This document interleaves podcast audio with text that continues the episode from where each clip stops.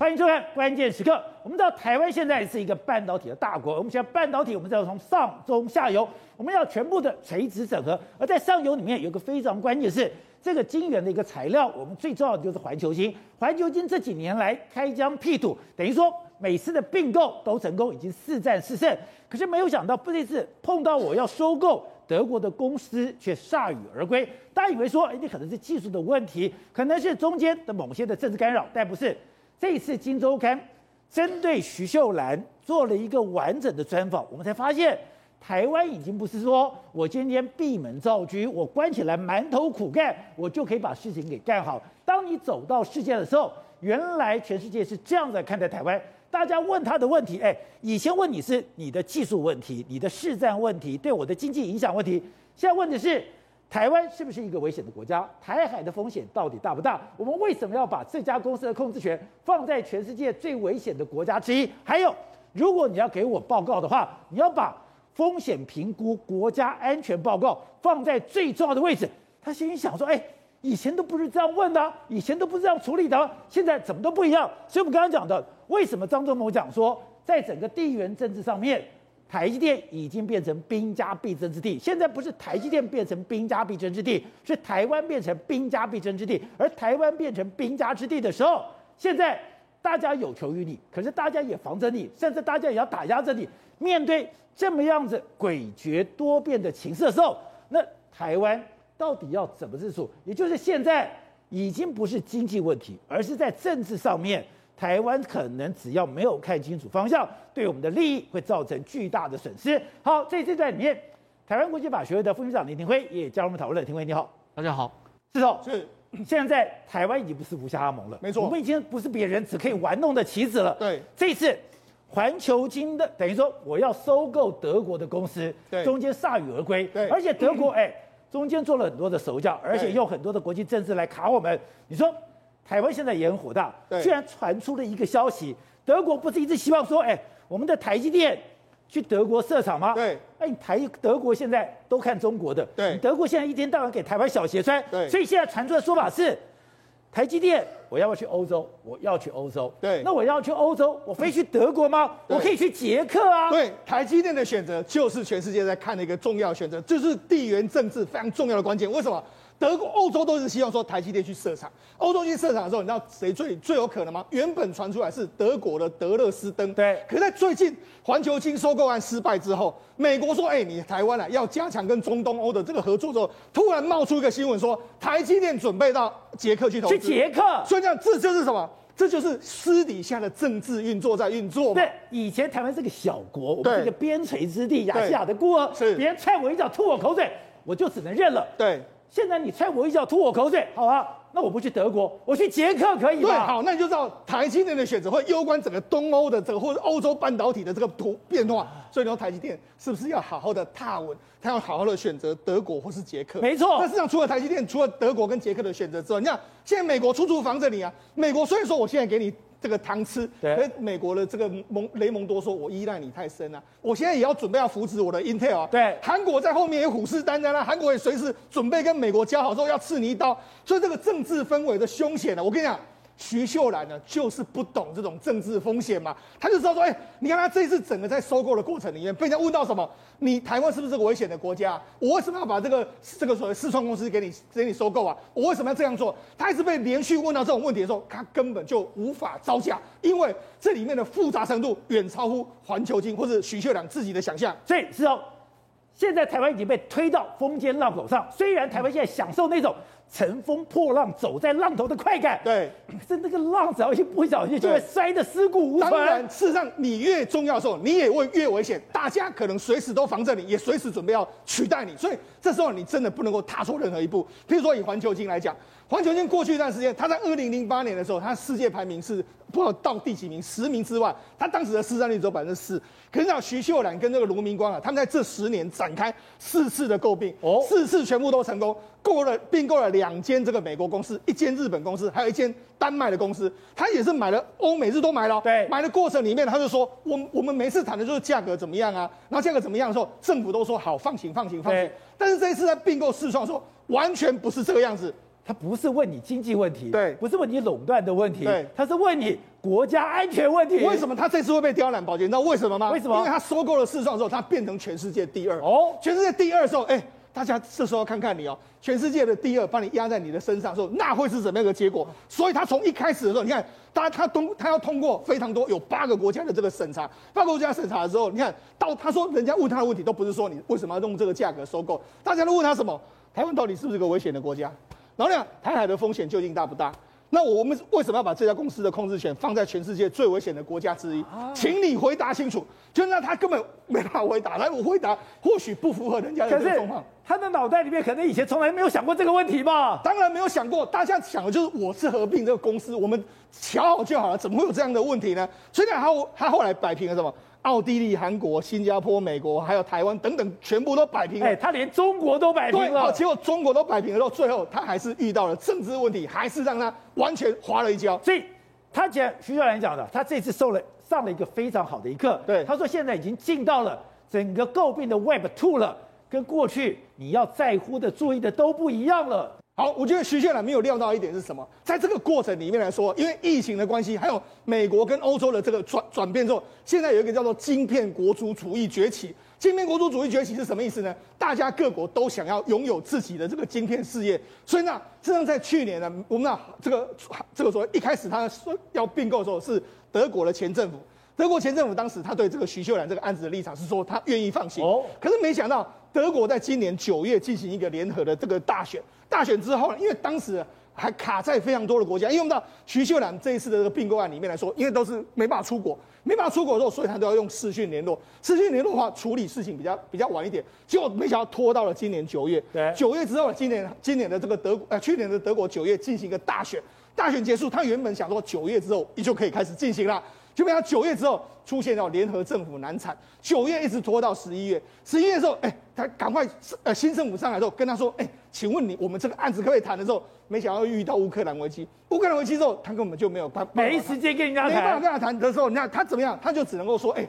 趁着乌克兰危机比较小一点的时候，赶快打电话去。可是德国政府一直跟他说，我们这个重点是我们要先处理乌克兰的问题。但是我跟他讲，其实如果你知道德国的发展，你就知道说这个案子基本上是已经告吹了。所以如果他有一点国际政治敏感度的时候，他早就要赶在旧政府结束之前来通过，不然。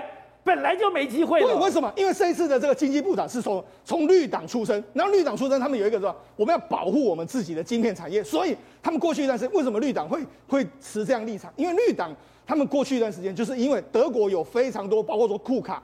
被欧洲被中国并购走拿走，中国他技术完全都流到那边，所以他也不信任你，所以他们的态度基本上就是保护他们自己。所以如果你遇到这个情形，你就应该十之八九知道这个案子大概不会在德国。而且在这个过程里面，我觉得很妙是，哎，他讲说，我今天不是要交财报，我也不是交所谓的资金技术，而是徐秀兰自己过去三年对你的 email。你的 line，你的所有的通讯记录，对，要全部交出去。没错，他就说，其其实这里面让他一，让他真的眼界大概是很多国家要求你某国政府了，他就说你要交出你过去三年的通联记录，还有你的 email，还有手机电话，还有这个通讯软体 line 的这个对话。那为什么要交这些东西？三年全部交出去？为什么要交这些东西？我就我就跟他讲，事实上这个国家就是美国，美国要求你，为什么他不希望说你并购之后，如果这些你跟中国大陆有非常大的往来的时候，技术或者什么流到中国大陆，那怎么办？所以我就跟你讲，事实上这整个过程里面来说，各国都在防堵没别的国家的一个情形。好，那当然讲的，你有你的张良计，我有我的过桥梯。先讲到的，我们今天在德国吃鳖，对，而这个时刻没有想到台湾。大举的进到了中欧，而在台湾大举进到中欧的时候，有一个地方，捷克跟我们台湾的关系非常好，所以你刚才一开始就讲，台积电是有可能舍弃德国进到捷克，而如果我进到德捷克。德国也不能讲什么，没有错。我刚才就开题就讲嘛，为什么现在台积电可能会到捷克去？你看最近的报道，美国商会突然就说：“哎、欸，台湾跟捷克斯洛伐克还有立陶宛等众多国家还有哪些合作发展的空间？”你看破题地题就是捷克嘛。美国商会说的，对，是美国商会鼓励台湾跟捷克斯洛伐克、立陶宛这些国家合作。而且为什么美国商会要这样说呢？啊，你有没有注意到为什么？对，为什么？因为这些东欧国家事实上在过去一段时间跟美国的产业连接不够多，哦，他要怎么样把台湾跟又怎么样跟美国连接在一起？台湾就是这个产业中间的做这个连接链嘛。我们如果他如果把台湾的这个关这个所谓公司带到东欧去，是不是就纳入美国的？对，他跟美国的经济越深的时候，你说台湾帮台湾帮美国开疆辟土？对，我们过去那时间，我们不是就我们的公司不是就到印度去吗？不是就到越南去吗？对，不是就到东南亚去？我们是帮谁？帮美国啊！现在美国为什么要这样说？就是你到这个地方来，你到这个地方来之后，帮我们去那个地方开疆辟土。所以你看，我们看他讲的非常清楚啊。台湾跟捷克之间的备用涵盖网络安全、航太工业、触媒科技、绿能，还有智慧制造啊，他想的都比你还清楚啊。台湾跟斯洛伐克的，包括说电动车啦、太空的这个发展计划、中小业的中小这个数业，哎，中小企业的数位转型啊。智慧城市啊，立陶宛还有包括说半导体啦、生技产业啦、镭射还有卫星技术啦，还有很多研究。他跟你讲的非常清楚啊。他说，因为现在美国商会连你跟我们跟中欧要合作什么都列出来了。为什么他要这样做？因为过去一段时间，这些中欧的国家，他跟中国大陆的交往比对美国还要深。但是台湾一旦过去之后，他就可以拉高台湾，他跟台湾或是跟世界的连接度，而且他可以赶走中国。对，特别是台积电去的话，那完全是整个。东欧的局势会完全改变，所以我还跟你讲嘛，现在台湾已经重要到美国都可以来用，想办法让你去那些地方投资。这就我所以为什么这个台积电去德勒斯登会变成是去捷克？我觉得这里面一定有非常多的后面的政治运作在运作之中。好，辉正，再上我们再谈到是，哎，没有想到我们去中欧。有美国的影子，而且你刚刚讲的是我们去中欧，我们在那里的投资居然比中国多这么多。而本来以为说我们就跟中欧就是哎买人家的兰姆酒啊，买一点牛肉，搞了半天有汽车、有航太、有镭射、有通讯。什么都有，对，而且最重要一件事情是，台湾其实在中东欧国家所创造出来的就业机会，竟然是中国的八倍，哎，所以这件事情对他们来讲，说，哎，台湾所带过去的产业，而且都是高附加价值的产业，所以这些中东欧国家会认为说，其实台湾不仅是说在经济上可以协助他们转型，甚至是往上一层发展，在政治上也可以，比如说我们跟美国这些关系，美国希望我们过去呃中中东欧也是要帮他们稳住这边的一个情况。哦所以它等于是经济跟政治变成一个非常重要的一个贸易伙伴关系。我们现在我们才讲的，我们今年跟东南亚的整个互外贸互动哦，增加五成多。我们去东南亚摆明的也是帮美国开疆辟土，搞了半天，台湾不是到了东南亚，不是只有到了印度，台湾也帮美国或者为了自己。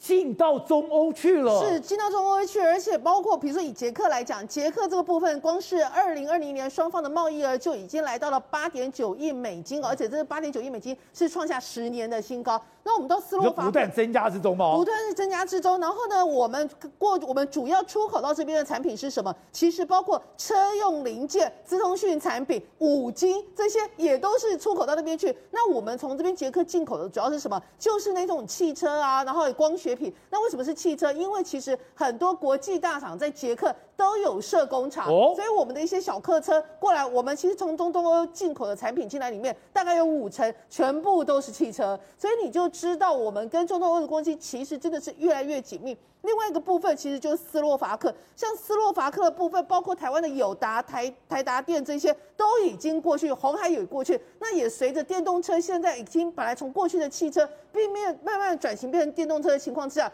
我们这个电池哦，储电那个储电的这个部分的相关的一个客那个厂商也开始慢慢进驻过去，电池也过去了，电池也过去，所以这就是为什么刚会特别提到说，我们以前会认为说，好像我们跟中东国际。关系就是买一点牛肉啊，买一点农产品，或事实上不是。我们跟他们交流很大一部分都是在工业，哦、然后工业这个部分其实就会跟技术有一个很呃重要的紧密关系。另外一个是最近很火红的立陶宛。那立陶宛，我们我们一想，我底都在买莱姆酒，但不不是立陶宛。你知道现在呃呃去年的时候，孔明鑫不是带队带一一堆人去到中东欧去考察的时候，光是立陶宛呢，他们就签了好几个 M O U，M O U 的部分有哪些合作？电信合作、卫星合作、电动车合作，还有声医。那你想说为什么会有声医合作？因为其实立陶宛他们非常厉害，就是雷射技术。它这个雷射技术可以厉害的话，用到航太，然后呢，还有一般用到眼眼睛的那个矫正。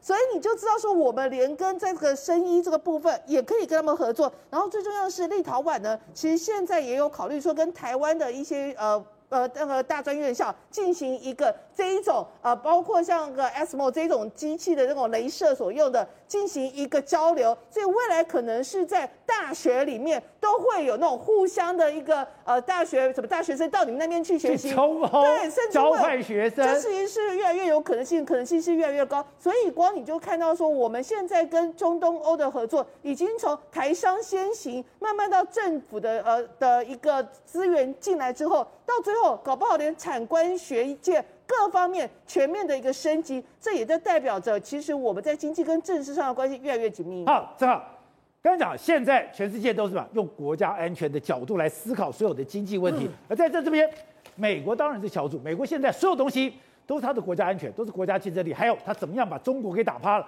而现在美国面对中国，有一个是电池，很多的东西掌握在中国手上。那美国现在做一个动作，美国现在第一个。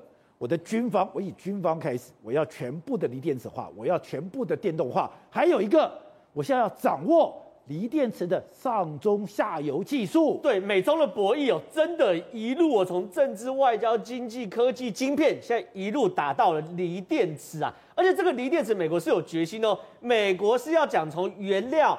制造还有回收，它要一条龙的全部掌握，不是只有上中要下游，原料制造回收。对，原料原料不是上中下游是制造的部分，它原料端它也要掌握，回收端也要掌握。是这样，因为拜登不是通过一点二兆美元的基础建设嘛，对不对？里面有一笔很大的预算哦，拜登要求美国的能源部、国防部、商务部还有国务院哦，一起串联出一个整合性的单位，就要针对锂电池。第一个原料，原料其实美国是有锂的。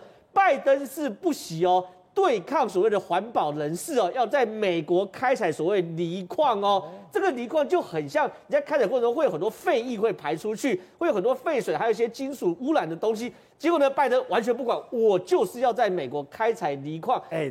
他是民主党的，他是重视环保的，不管了。他把很多油田关掉，就是为了要环保问题哦。抱歉，现在这些东西他只说比较用比较环保的方式开采，可基本上你只要开采，原则上山就会秃嘛，对不对？这没什么好讲。好，锂矿是这样。然后呢，很有趣的是制造的部分，制造部分哦，你知道吗？现在全世界所有最大制造制造商电子，宁德时代。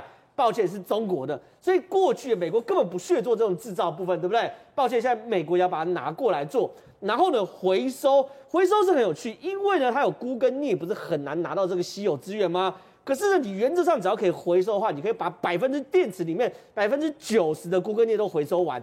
所以呢，当你开发这个回收的业务的时候，回收科技的时候呢，对美国来说，我不见得这么担心供应链会断裂嘛？为什么？因为美国未来除了在电动车要锂电池，它连军事都要用锂电池啊。军事要锂电池。对这个锂电池之争呢，对于美军来说，它也涉及到军方的安全之用。哦，装甲车做油电混合的话，那美军可不可以接受我未来坦克跟装甲车电池的技术被中国绑在手里？不能嘛？还有美国有个大问题，它的军人我们都说它配备设备是全世界最好，对不对？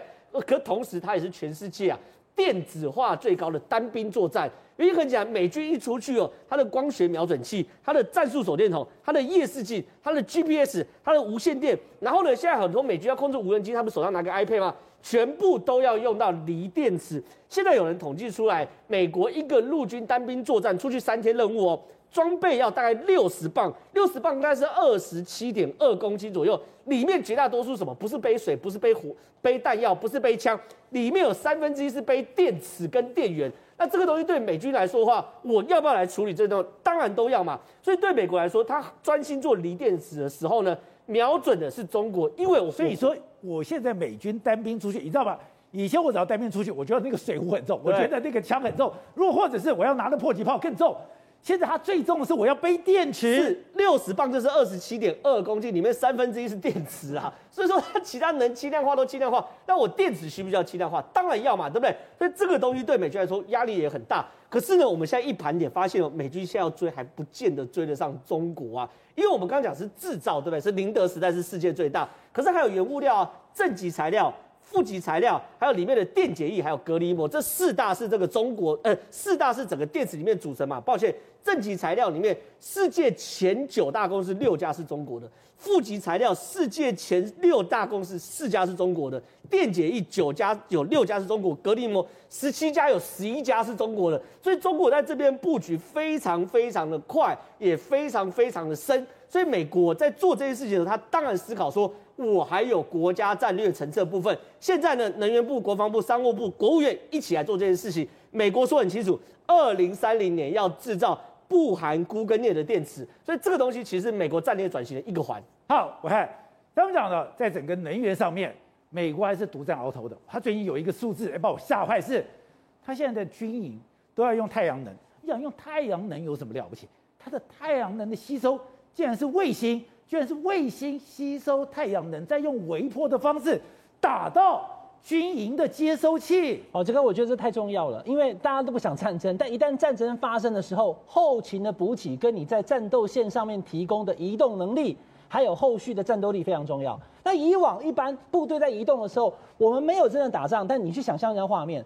你的部队整个要移到个地方，准备要打仗的时候，你要设下你的军营，你要有什么车来？你要有坦克车，你要有装甲车，你还有相关的水跟什么一大堆的油车。为什么宝杰哥要油车？因为油车来了，再拖发电机，你那个营区才有电呐，对不对？所以以往的话都会有非常多的积蓄，所以你在移动的时候，第一个速度慢，第二个很快就被发现。但是宝杰哥讲一下，美国呢现在花了这个美金将近三十亿去发展的一个系统，你注意看哦。这个模拟的动画很清楚的告诉你，我们有很多的卫星在外太空。美军他掌握了这些卫星之后呢，这个卫星你现在看到黄色这个板子，它有两个篮球场这么大，它直接在外太空当中直接吸收了太阳能之后呢，转换成微波往下打。我讲比较简单一点，有点像是手机无线充电的概念，哎，远远的打过去。这个是这个是科幻小说还是真的在做？现在真的在做，真的在做。现在在，而且它不是只有给军营，你看它刚刚有个画面闪过去，它还给一般的。电动车的充电都可以，因为它一旦吸收了太阳能之后呢，它所用的这个太阳能技术呢，它可以减少中间的消耗百分之七十，转换成微波之后，你看这个图非常清楚了，直接往下打，打到它要去锁定地球的那个接收器的位置，打下去以后呢，它就等于是接收到电了。那这个军区呢，它就不需要有油罐车来，不需要有发电机，它在极地，它在停车场，它在营区。它都可以拿到电力。所以以前我要有一个发电机，我要轰隆轰隆，我还要找柴油，现在都不用了，都不用了。那这样子的话，兵贵神速，你就会很快的移点。我今天营区在这边，下礼拜已经换到另一个点，你完全不知道。所以这个技术呢，它将可以完全改变以后的战争生态。好，正好刚才讲到的，讲到战争，现在都要问乌克兰到底怎么回事？现在一看到的，本来普丁不是已经开始撤军了吗？现在全世界股市都大涨了吗？金价又开始大跌了。可是拜登讲没有没有，他撤军是假的。到底在在打真的还是打假的？你虽然已经撤军了，可是你的网军又去瘫痪乌克兰了。没有错，三军未发，网军先行啊！这件事情真是很吊诡。就是说，其实外国战略专家也有说，普军撤军，普丁撤军是一回事，这是事实。可是他有没有跟你讲是从哪里撤军，撤多少军，撤了军回到哪里，未来会不会再征兵？都没讲吗？完全没有讲嘛，就说我撤军，到底撤了多少没有讲嘛？这东西这撤军很有可能只是一个战术上的假动作嘛。所以外国军事专家讲说，普京手上其实是有个菜单的，他要点什么菜，那个顺序他是随时可以决定的。今天普京点了什么菜呢？网军先行啊。原因很简单，他派了网军哦去攻击乌克兰最大的两个银行。为什么是有网军有系统的攻击呢？原因很简单，第一个，这两个银行同时被攻击的时间都是中午十二点哦。你看这个很清楚，这个是中这个是网络的 connection，就是流量原本都是百分之百，在中午十二点的时候往下掉下来。往下掉下来的时候，你看它有救回来，表示这家银行的防火墙应该做的不错。可救回来之后呢，没没办法，还是掉到零。可是如果只有一间，你可以说是这家遇到的问题，对不对？可抱歉，这家银行也是在中午十二点。你看这家的防火墙就稍微差一点，它掉下来有稍微扛一下，但最后又掉到零。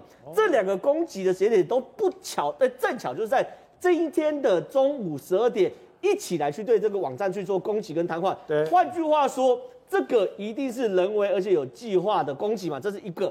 另外一个部分事情是，普俄呃乌克兰的警察在乌克兰的境内发现有俄罗斯的网军的足迹，三个人，三千张的手机 SIM 卡，一万八千个账户，在乌克兰里面三千个我手机 SIM 卡，对，那要怎么操作啊？对，一万八千个账户，你看网军真的，一四五零啊，真的三个人，三千张 SIM 卡，一万八千个账户。在整个乌克兰社群网站弄各式各样的假讯息，有的是散播说什么放心啊，不用打了，大家马照跑，舞照跳了；有人是说马上就要打，你赶快紧张，赶快举家带跑，认知作战，什么都有。你混淆，混淆，不知道该怎么办？对，混淆视听嘛。所以呢，这些东西呢，它整个配合起来的时候，你知道吗？它普丁还是一套一套网络哦，那个信号断掉的时候过程中呢，还竟然很多民众收到简讯，说诈骗简讯，说你赶快去领钱，赶快去领钱。结果呢，你你去领钱的时候，你发现，哎，ATM 网络上断掉，你会怎么样？更紧张嘛、啊。所以你说我在中午发动攻击之前，我还透过简讯叫你去领钱。我这样讲好，因为我我我的银行我我不公布，但我银行假设中午网络断掉，我不去领钱，我不知道嘛。可是我如果收到简讯是诈骗，你说恭喜你怎样？你去领钱的时候，我会发现断掉，所以他是有计划把整个恐慌弄到最大嘛。所以对于普丁来说，当真的是一个菜单一个菜单的往下跑，甚至呢，他除了这个东西还有什么？还有政治上的菜单，你知道吗？刚今天是今天是有做网络攻击，对不对？今天同时，俄罗斯的下议会有这样建请普京做什么事？承认乌克兰东部的亲俄地区，对不对？是个独立的国家哦，这是克里米亚模式哦。他也是先寻求法律上的承认哦，承认之后我才有出兵的正当性哦。所以当然了，昨天我们当然有很多人解读说应该不会打吧，已经开始撤军等等。哎，可普京的脑袋里面在想什么，真没有人知道。而且最血腥的部分是什么东西呢？现在在所谓的俄罗斯跟白俄罗斯，就是乌克兰的北边还在军演哦。大家不要忘那个画面，我们都还在看，持续当中，而且是这个画面，因为它从二月十号开始要连续军演十天到二月二十号哦，并没有结束。然后在黑海呢，也有俄罗斯公布的演习画面，等于是在乌克兰南部嘛，对不对？所以整个来说，你能说战争结束吗？坦白讲，现在每一个国家都还很难确定嘛。所以现在德国就说，你乌克兰还是不要加入北约好了。然后呢，乌克兰总统认为加入加入北约是他们的宪法目标。所以现在这个东西也没乔拢，所以到底乌克兰会不会打，还真没有人说得准。对，董事长，现在普京说我们又要打呀，我们可以来谈呐、但拜登说你要打要打，到底怎么回事呢？不，普京说：“我从来没有说要打，啊，我所有的演习都在我俄罗斯境内演习，跟其他国家什么关系？他讲的是对的。他跟白俄罗斯演习的时候，就是他自自己的边界嘛，他从来没有越界过嘛。而且只有全世界就一个国家嘛，两个国家拼命说他们要打，一个是美国，一个是英国嘛。呃，英国跟美国都希望他们快点打嘛，因为快点打的情况之下，我刚刚讲了，他才有可能发动所谓的。”北约的集体的防卫权嘛，那时候就跟北约整个干起来，全面干起来。所以美国希望他打哦，希望他打的理由在这里。但普京为什么不要打呢？普京也是在这个中间找到他的一个非常重要的一个一个破口。什么破口？就是德国跟法国嘛。德国跟法国，尤其德国非常重要，因为德国就是要同意他的北溪二号的接的这个接气的这个这个这个主要国家嘛，对，都要迁到德国去嘛。那这个，因为这个所谓打仗也好，军事也好，或者是文化也好，叫贸易也好，其中都是为了钱，都是为了经济问题。普京整个概念里面就是两条、两条、两件事情：一个北溪二一号，你克你这个克里克里米亚要被我占领了，你不能导我弹，这是一条从黑海路线啊，然后进到欧洲去；第二条就是北溪二号，从波罗的海直接进到进到德国。这两个是因为是主要收入来源嘛。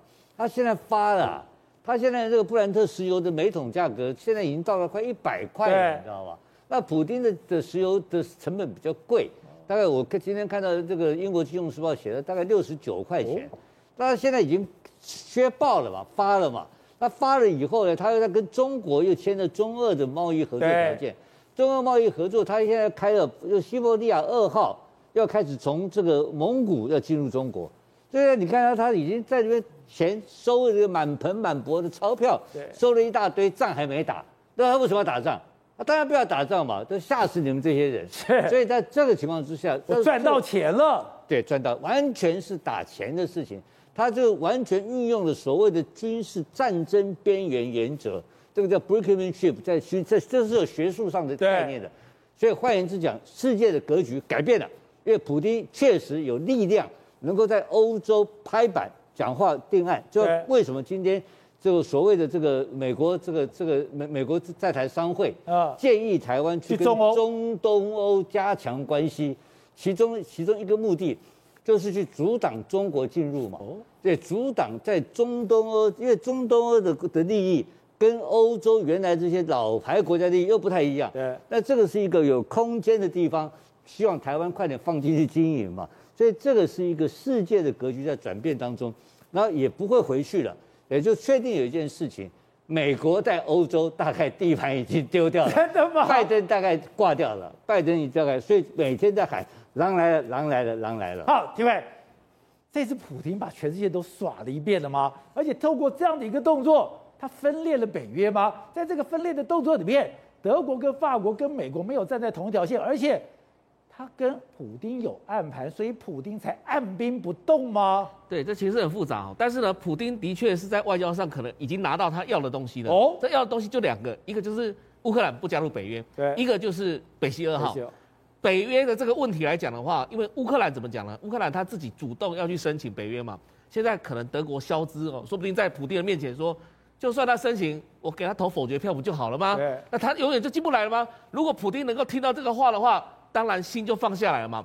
第二件事情，北溪二号，它北溪二号赚的可以更多，而且它才从中国这边签了一千多亿的订单，这个东西来讲的话，两头赚嘛，两边赚嘛。所以就变成普京来讲的话，如果他这整个东西都赚到了。当然撤兵也不是问题了，哦，因为毕竟来讲，这个乌克兰这个总统也被人家看衰，说不定过几 几年之后，说不定过一两年，可能就要下台。你撤就撤，你现在网军去攻击人家干什么的？但是网军这个事情，就是说，因为现在还有一个问题，就是说，他他的演习还在白俄罗斯这边，还演习演习到十九号，因为接下来他要跟白俄罗斯的总统见面，然后呢，就普丁要跟白俄罗斯总统见面，然后东部战东部战区跟西部战区的。还有南部战区的这些相关的这些部队呢，一个一个陆陆续续的，包括克里米亚，今天已经国防部、俄罗斯国防部也宣布说，从克里米亚大桥一个一个这个部队已经撤回他驻地营区哦。所以这整件事情来看的话，呃，似乎普丁在做一件事情，就是说，因为你美国现在一直给我放消息嘛，对，你美国拜登这个放消息，我就说我要打，我要打，我要打，我就是故意不打给你看，但是我还是会发动我应该要有的东西，就是网络攻击。因为在克里米亚战争的时候，也是第一步先做网络攻击，瘫痪你的相关东西之后，然后接下来搞政变或者搞傀儡政权，然后最后呢才会有军队进驻，所以他有一个这个程序的。所以对普丁来讲呢，他现在要做的事情就是说，确保肖兹他讲的话是真的。如果肖兹回去以后反悔，我告诉你，军队马上又回来。所以这个事情反反复复的，因为他要确保一个东西，就是说我今天你看今天。俄罗斯内部已经有政敌出来哦，开始在叫骂这个普丁了，或怎么样啊？这时候普丁能够用这个东西把国内情绪安抚掉之后，然后再把乌克兰这事情解决掉之后，接下来呢，他要面对的整个是中东欧的格局。我们看到过去来过去来讲的话，德国跟俄罗斯之间的关系，或是过去的第二的关系啊，事实上是很很重要的。是，因为整个东欧势力来讲的话，就是德似乎就是德国有一个我不懂的是。现在本来以为说乌克兰东欧跟我们天高皇帝远，跟我们十万八千里，跟台湾一点的关系都没有。现在美国商会竟然在这个时刻说：“哎，台湾你要去加克加加强你跟捷克、你跟斯洛伐克这些中欧国家的关系，真的是美国战略的一部分吗？”可以百分之百的讲，挡苏东坡吗？对，百分之百的讲，台湾进入到东欧市场，根本就是美国这个在背后这个所谓推一把的。怎么讲呢？因为你看到德国现在自顾自的，自顾不暇。俄罗斯它经济状况不是很好，那这个地方来讲的话，美国要进入到这个地方，其实俄罗斯跟德国都会顾及到哦。所以这这个中这个东欧来讲，现在中国它建构了，二零一二年开始建构这个东欧十七加一的这个东西，等于中国不管是用一带一路也好，或是用它这个十七加一这个计谋，它整个势力要进入到这个地方，那其实对俄罗斯来讲，对德国来讲，甚至对美国来讲，这些都是非常。呃，这个要不了的事情，就是要不得的事情。不希望见到这个状况，不希望他们见到这种情况，不希望中国的势力进入到东欧，而且这会破坏北约的团结，也会破坏欧盟的团结。所以让台湾的势力进入到东欧之后，当然台湾。因为他讲求的是经济，他不会去搞这个什么政治关系或什么之类的。能力搞政治关系。对，所以就是说，在经济方面，如果这个地方能够富富裕起来的话，整个起来的话，而且有一点也可以排除中国的台湾进去了，中国就离开了。没错，只要台湾进去，中国因为它一定是一定是有你就没有我，汉贼不两立，汉贼不两立，所以它一定会离开。所以在整个格局来讲，美国为什么要一直把台湾介绍到那个地方？比如说最近来的索马利兰，然后还有上一次盖亚纳，还有这个立陶宛，还有这个，你看到这些每个都在投名状。美国告诉他，我跟中跟台湾好了，好所以呢，你美国要怎么样？美国要怎么样？所以背后有美国的影响力跟势力在在主导，而且这些中东国家，它最主要的目的就是刚刚提到的汽车工业嘛，或者是制造业嘛，等等这些东西。所以这些东西如果整个起来的话，对美国的整个战略价值，还有它的维护在北约的这个里面来讲，它的纯度，也就是说纯度这些概这些国家它是亲西方的，这个概念来讲的话，会非常重要，美国才叫得动。所以在这一次的事件可以看得出来，其实美国要叫动欧洲国家已经不太容易了。但是如果让东欧国家要整个导向到，比如说在中国或怎么样的话，更加不容易。所以美国必须要把台湾引介到东欧之后，未来在整个北约，在整个欧盟来讲的话，才会有亲美的这个现象出现。